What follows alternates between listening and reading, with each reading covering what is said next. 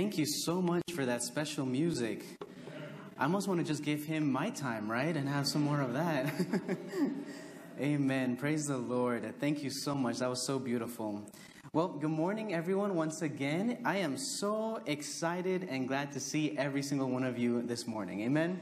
It's been it's been a minute since I've been here. Um, couple, I think last week I was with uh, our brothers in the Hispanic ministry, so I was I was here, but I was over on the other side.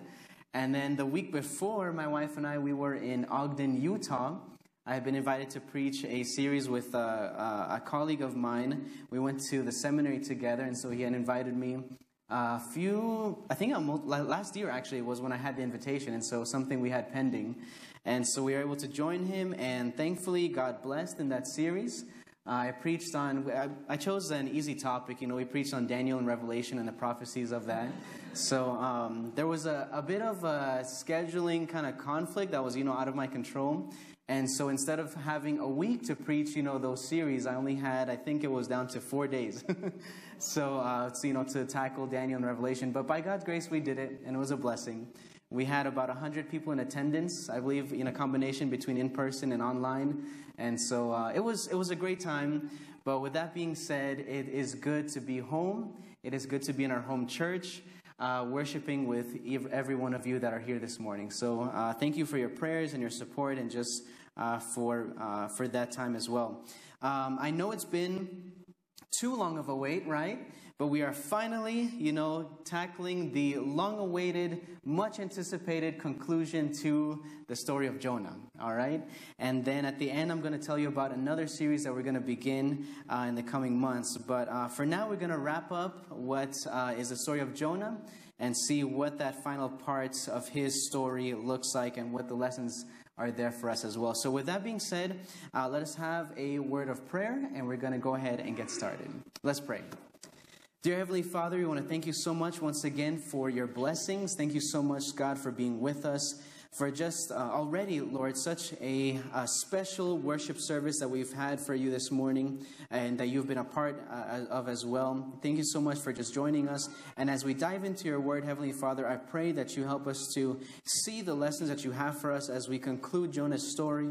Heavenly Father, we pray that you help us to be uh, merciful and compassionate in the same way that you were in treating and dealing with Nineveh and with Jonah as well. So thank you, God, for hearing us. And all this I pray in your name, Jesus. Amen. Amen. All right, so just to recap a little bit, uh, but up, to, up until now in our story, we've seen Jonah run away from the Lord. We've seen him at the bottom of the sea, uh, praying for deliverance from the belly of a fish right? We've seen him complete the mission that God had asked him to do in preaching against the city of Nineveh. And so now, in this final chapter, chapter 4 of the book of Jonah, once more we find Jonah alone with his thoughts. Let's see what he is telling himself. Jonah chapter 4, verses 1 through 3, has the following words for us looking at Jonah's experience coming out of Nineveh. It says the following but it displeased Jonah exceedingly, and he was angry.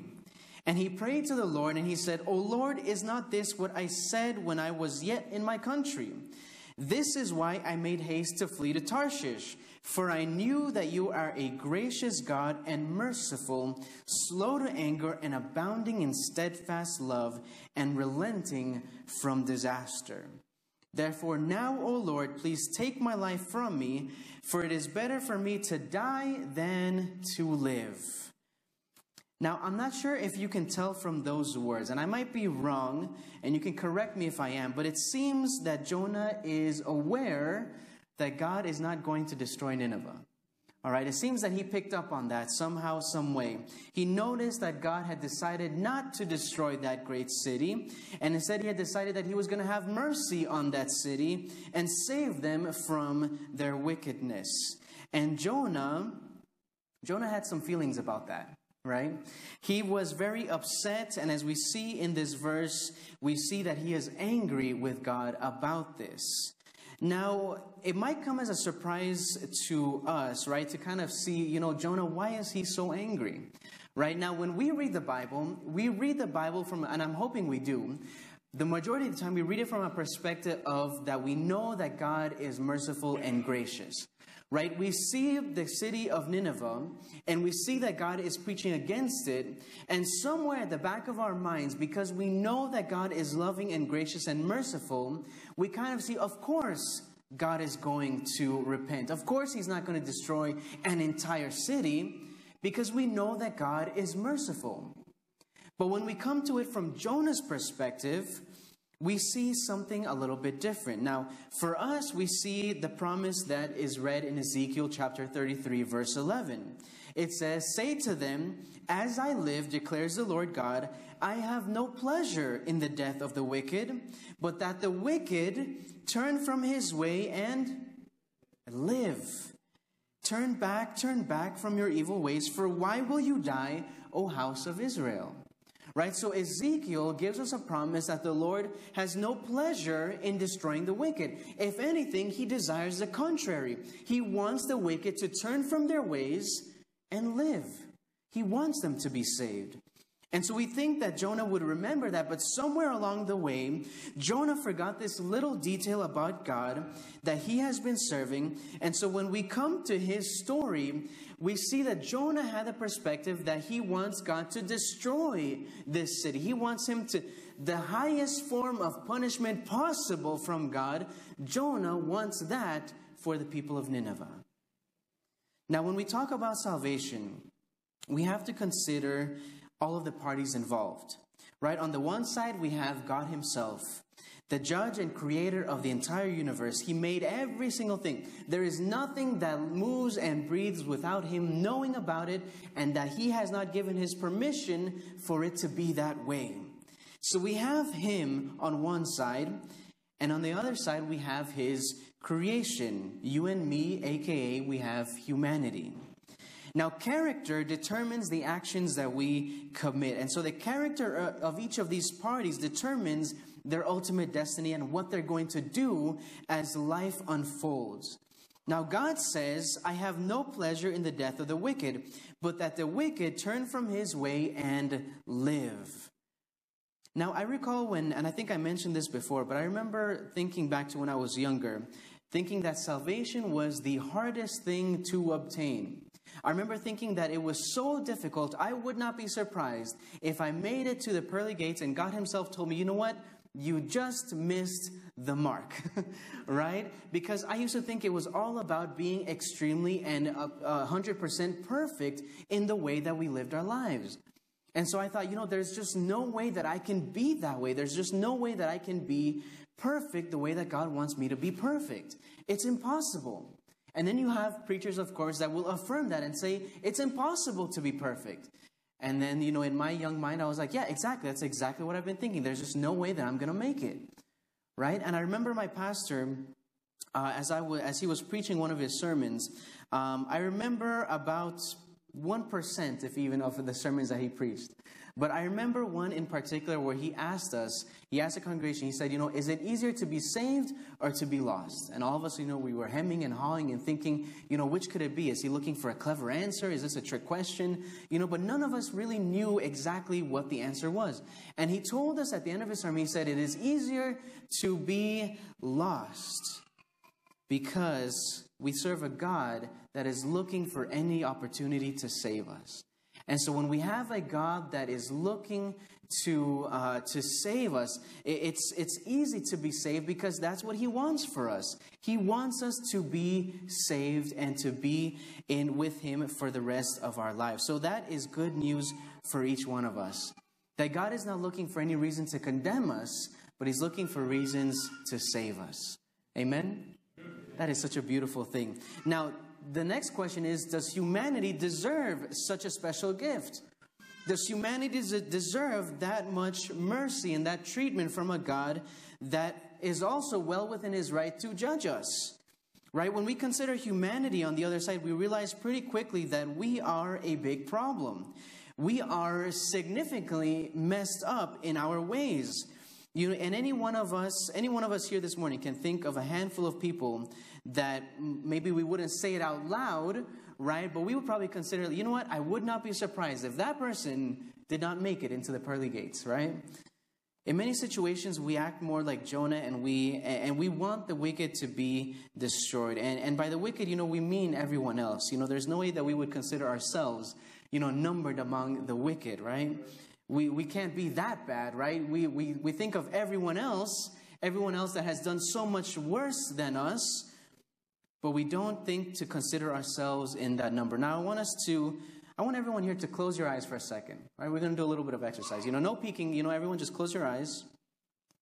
I'm going to count to three, all right? And on the count of three, I want us to open our eyes and I want you to look directly at the worst person in the room, all right? So one, two, three. All right, everyone's still looking at the ground or has their eyes closed. you know, so no one wants to look at the worst person. But I imagine that maybe someone sprung to your mind in that moment, right? I guarantee you that, you know, humanity is like that. You know, we can be very fickle, right? We, we categorize people, we, we judge people without even realizing who they are.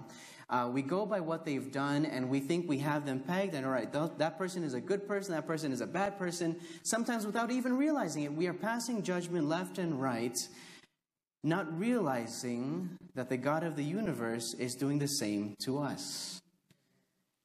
And every day we make these snap judgments about people and we, we put them in these categories, categories and, and we think, you know what? We think we understand who, who, who deserves to be saved and who doesn't. But I'm so glad that God's standards are not our standards. I am so glad that God judges a little bit differently than we do. Now, when we come to the story of Jonah, right, we see once again, Jonah, the Bible says he was very angry. And he prayed to the Lord, you know, this is exactly what I meant. I knew you were a gracious God. I knew you were merciful. I knew you were going to do this. I knew you weren't going to keep your word and destroy these wicked people. You know, so he says, therefore, God, please take my life from me, for it's better for me to die than to live. In chapter 3, we heard about the people of Nineveh. And we heard about how wicked they were, and we also heard that they weren't going to be destroyed at all because they had made a decision. They decided that they were going to obey God's word, they were going to obey God's voice through the prophet Jonah. And so every single one of them, from the greatest of them to the least of them, from the king, from the richest to the poorest, all of them in sackcloth and ashes repented from what they were about to do, from all the evil that they had done.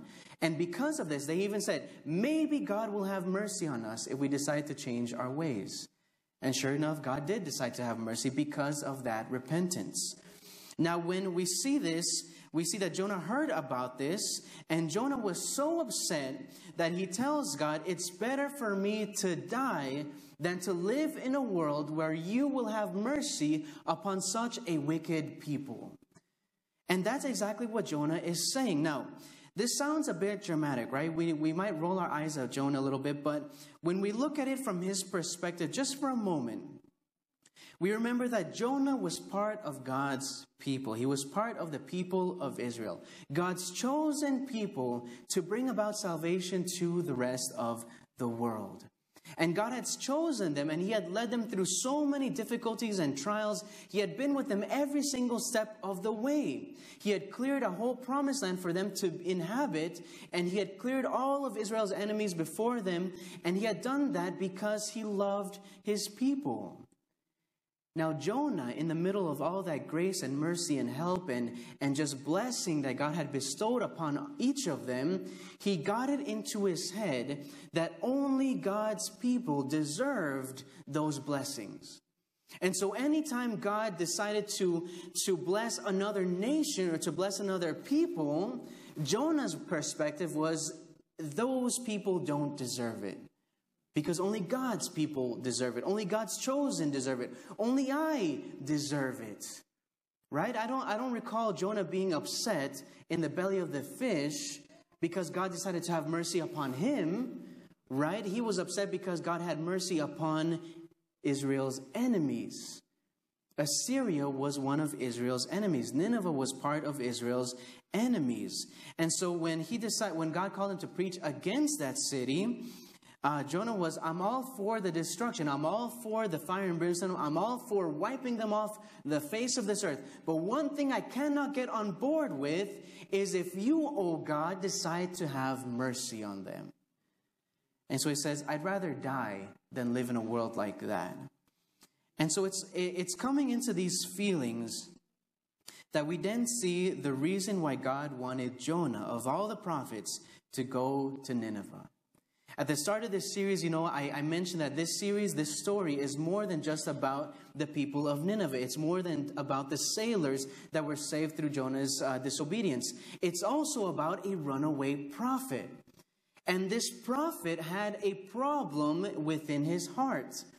And I am so glad that we serve a God that doesn't just abandon us when we've done everything that He's wanted us to do, right? Because it's not, God doesn't want us just to do stuff for Him. He wants our hearts. He wants to follow after us, and He wants us to follow after Him. And so now that the message has been preached to Nineveh, now that the people of Nineveh have been saved, now God is coming after the pride that is within His servant Jonah. And Jonah says, I need to teach you a lesson. And he's tried so hard up until this point. He's thrown him into the sea. He's, you're right, he's, he's done all of these things. He's even had mercy upon him.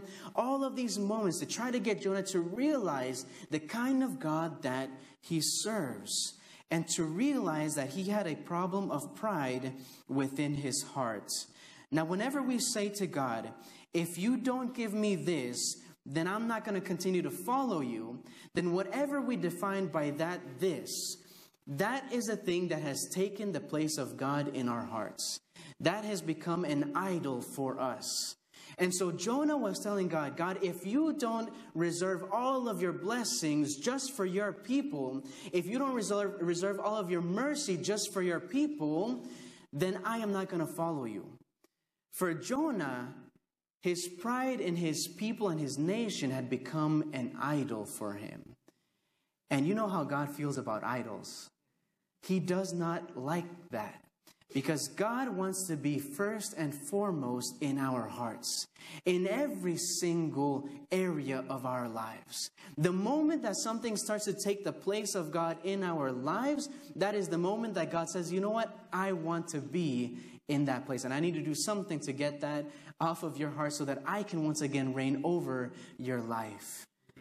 And so he sends these circumstances, he sends these situations the way that he did with Jonah to try to get Jonah to realize, I need to be first in your life. And that is what is going on with Jonah. Now, there's nothing wrong with being proud of your country or your people. There's nothing wrong with wanting your people to succeed. But when that pride becomes too great, that it takes God's place, that it takes the throne in our, in our hearts, and it becomes more important than God to, to the extent that we begin to tell God, if you don't do this, if you don't give me this, then I am going to abandon my faith in you and I won't follow you anymore. That is when it becomes a problem. Timothy, Timothy Keller, in his book, The Prodigal Prophet, he writes the following when Christian believers care more for their own interests and security than for the good and salvation of other races and ethnicities, they are sinning like Jonah. If they value the economic and military flourishing of their country over the good of the human race and the furtherance of God's work in the world, they are sinning like Jonah. Their identity is more rooted in their race and nationality than in being saved sinners and children of God. Jonah's rightful love for his country and people had become inordinate, too great, rivaling God. Rightful racial pride can become racism, rightful national pride and patriotism can become imperialism. So we see that over God's over Jonah's heart, something else had taken the place. He loved his people more than he loved his God. And God said, "You know what? We need to take care of that." And I am so glad for the God that we serve that He sees those moments in our lives, and instead of just leaving us, abandoning us, God says, I'm going to show you the error of your ways because I want to be first. And He gives us an opportunity to change our direction. Amen? Amen? Praise the Lord. Now, do we deserve that mercy? Absolutely not. Do we deserve that gift? Absolutely not because we have made our decisions we time and time again we put other things before god.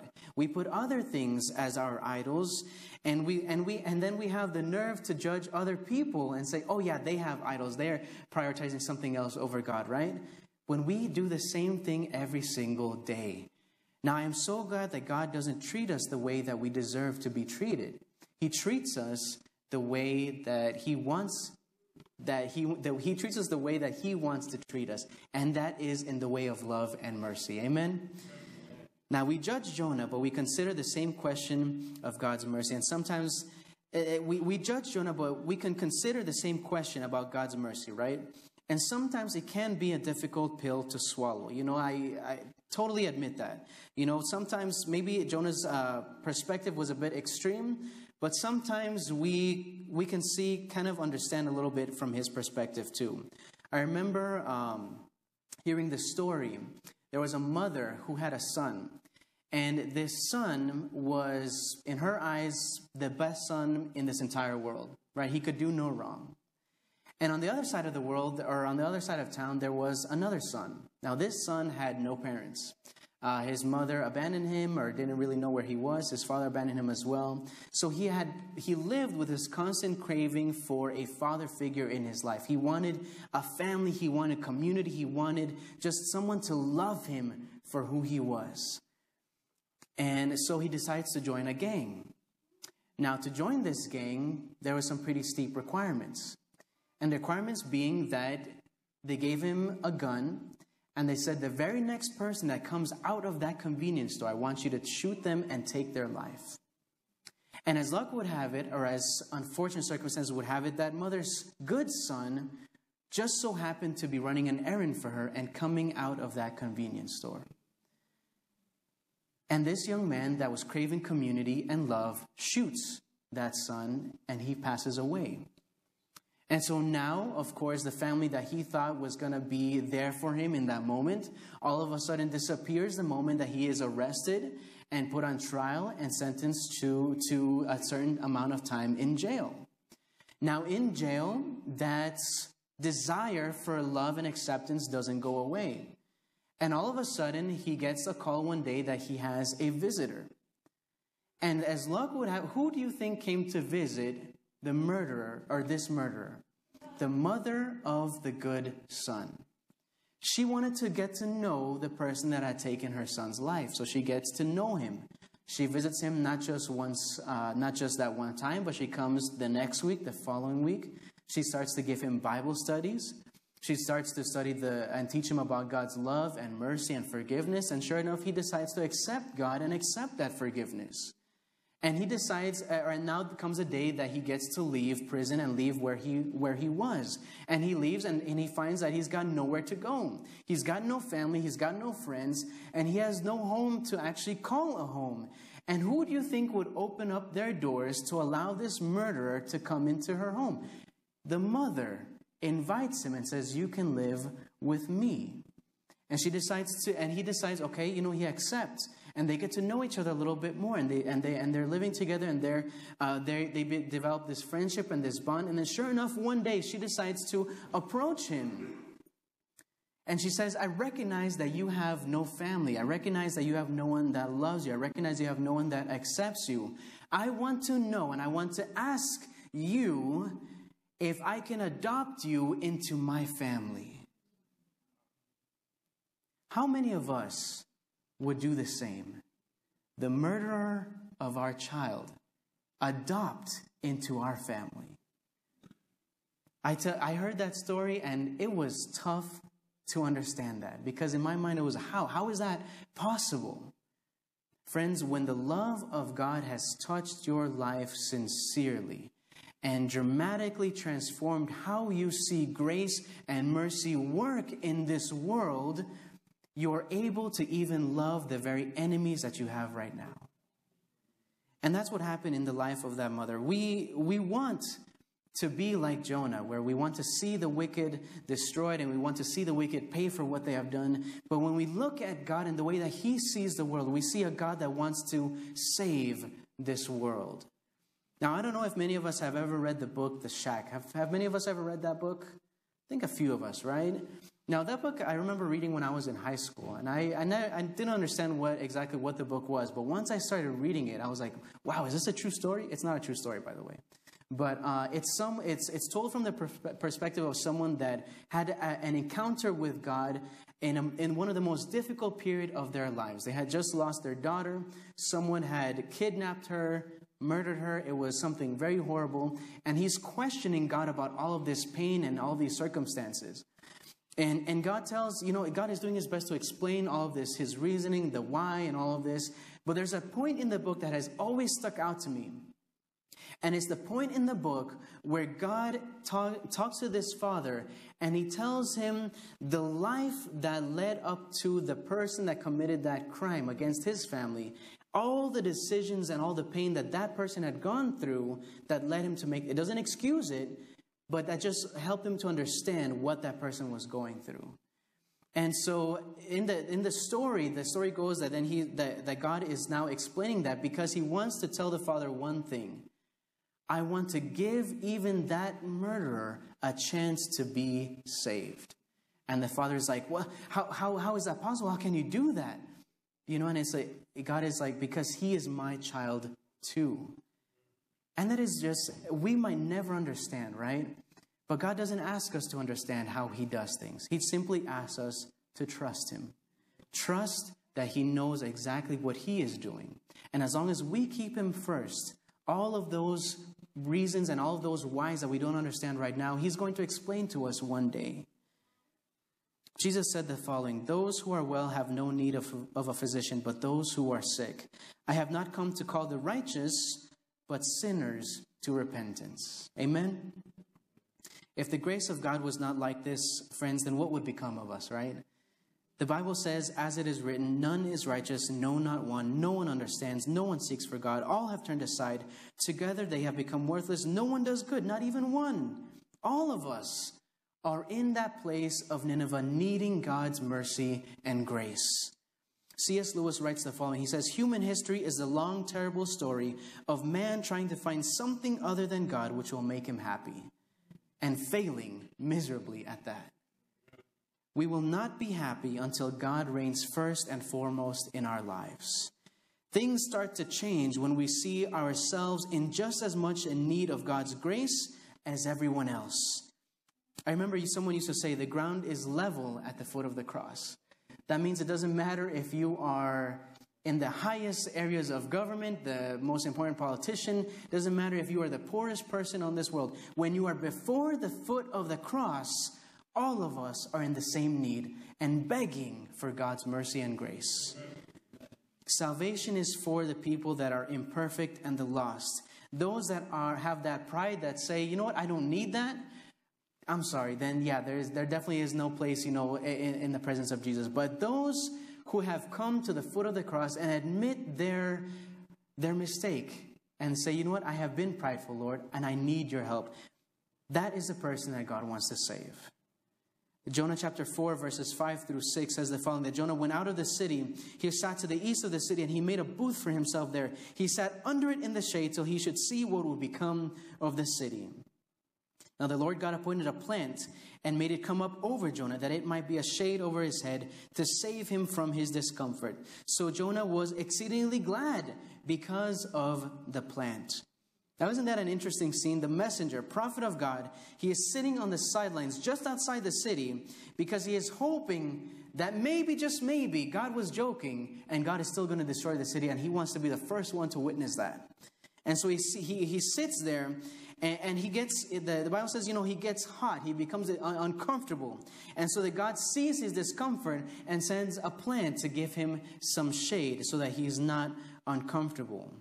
Right now, of course, he gets upset when a little worm begins to destroy that plant and takes away his shade, and he becomes even angrier at that. He says, Oh my goodness, you know, why is my life like this? And, and the plant, the shade is gone, and he begins to moan his life and what has become of it. He is upset because the shade is gone. He is upset because his God is too merciful. He is upset because nothing is going the way that he wants it to go. But our ways are not God's ways, and God's ways are a mystery to us. God says, I will have mercy upon who I want to have mercy, and I will save who I want to save. And I'm so glad for that. We have two groups of people here. We have the stubborn and cold prophet on the one hand, and the wicked people looking for mercy on the other. This story in the Bible is there to show us that no matter where we are or what our status is, we see this spectrum of salvation that anyone who desires to be saved can be saved. You can be the Christian of all Christians, you can be the poorest person, you can be the sinner of all sinners, and still there is a place for you before our merciful God. And I love that God looks on his servant and instead of refusing to or instead of you know choosing to destroy him instead of judging him he decides to have mercy and continues to try to work with him and he calls him out on this, right? He's, uh, Jonah becomes upset about this plant in the shade that's gone. And, he, and God says, You know, why are you so upset about this, this plant? You didn't work for that plant. You didn't do anything to, to make it grow. And yet you cry about it, right? But how about my children? That even uh, children that I have in Nineveh, that I have seen from even before they were born, I knew their lives. I knew intimately who they, what they were going to be named, what their story was going to be like. I knew them and I've loved them. Why are you upset that I should then have mercy on my own children? The story of Jonah challenges us with the question of who is really worthy to be saved. As a Christian, are we really working for the salvation of our fellow brothers and sisters? We want to say yes, right? But then why are there still those around our circles of influence, our friends, our coworkers, our families even, who have not heard about the Jesus that we serve? I remember um, my church growing up, uh, this was always an example that stuck out to me that uh, stayed with me. But I remember one day uh, we decided to go out into the uh, community. The church was seated kind of uh, like Fort Collins is right now. You know, we had a neighborhood right next to us. And all of a sudden, one day we decided, uh, the evangelism, evangelism team decided, you know what, let's go see and, and just go door to door, invite them to our series that we're having, or one of our events that we were having. And when we came back, you know, we were sharing a bit of testimonies of the people that we met and things like that. The church had been there for more than 20 years, and that neighborhood never knew that that church existed. Never had there been someone that had gone to them and invited them to come and visit the church in the entire time that that church had been there. And yet, but we had done series, we had done so many events and different things like that. But how can it be that we never considered the people that were right there in our backyard? Right? We say that we are working for the salvation of our community, but why are there still so many people that don't know about the Jesus that we serve? Jonah chapter 4, verse 11, God questions him and he says, And should I not I pity Nineveh, that great city, in which there are more than 120,000 persons who do not know their right hand from their left, and also much cattle? The Lord is saying to us this morning, He knows. He knows exactly who is in our communities. He knows who is in our churches. He knows exactly who needs to hear that word. What He's waiting for is compassionate and merciful servants that will go before Him and share the message of God's love and mercy. Jonah chapter 3 says the people of Nineveh believed God. And that was the thing that changed the course of their destiny. They believed God's word, they believed his message. My question for us this morning is Do we believe God when he says that he wants to save everyone? Do we believe God when he says that there is no one that is out of his reach? Sometimes what holds us back is, you know what? I, I see the life of, uh, of my dad, I see the life of, of my, my brother, and I just don't know it. They don't seem receptive, it doesn't seem like the right time. But, friends, God knows and loves your family and your friends as well. He knows exactly. All He asks us to do is share the word, and He will take care of the response. He will take care of opening that heart to be receptive to His message. Romans chapter 10, verse 9, and this is a promise for all of us to hold to today. If you confess with your mouth that Jesus is Lord and believe in your heart that God raised him from the dead, you will be saved. Do we believe that promise this morning? Amen. Praise the Lord. Salvation is not complicated, it's just available for everyone that wants to receive it. Amen.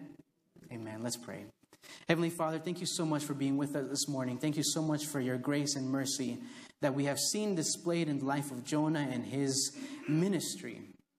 Thank you, God, that even in our imperfections, you still love us. Even in, when we make mistakes, you still call out to us. And Lord, even when we are so prideful, We are so prideful, even the moments when we think that pride isn't even in our lives, Lord. But so thank you so much that even in those moments, you are our God and you choose to be merciful to us. Thank you, Heavenly Father, for everything that you've done for us, for this church, for the moments that we've enjoyed your mercy and your blessing. Help us to share the message of your love with those that are around us. Friends don't let friends live without Jesus.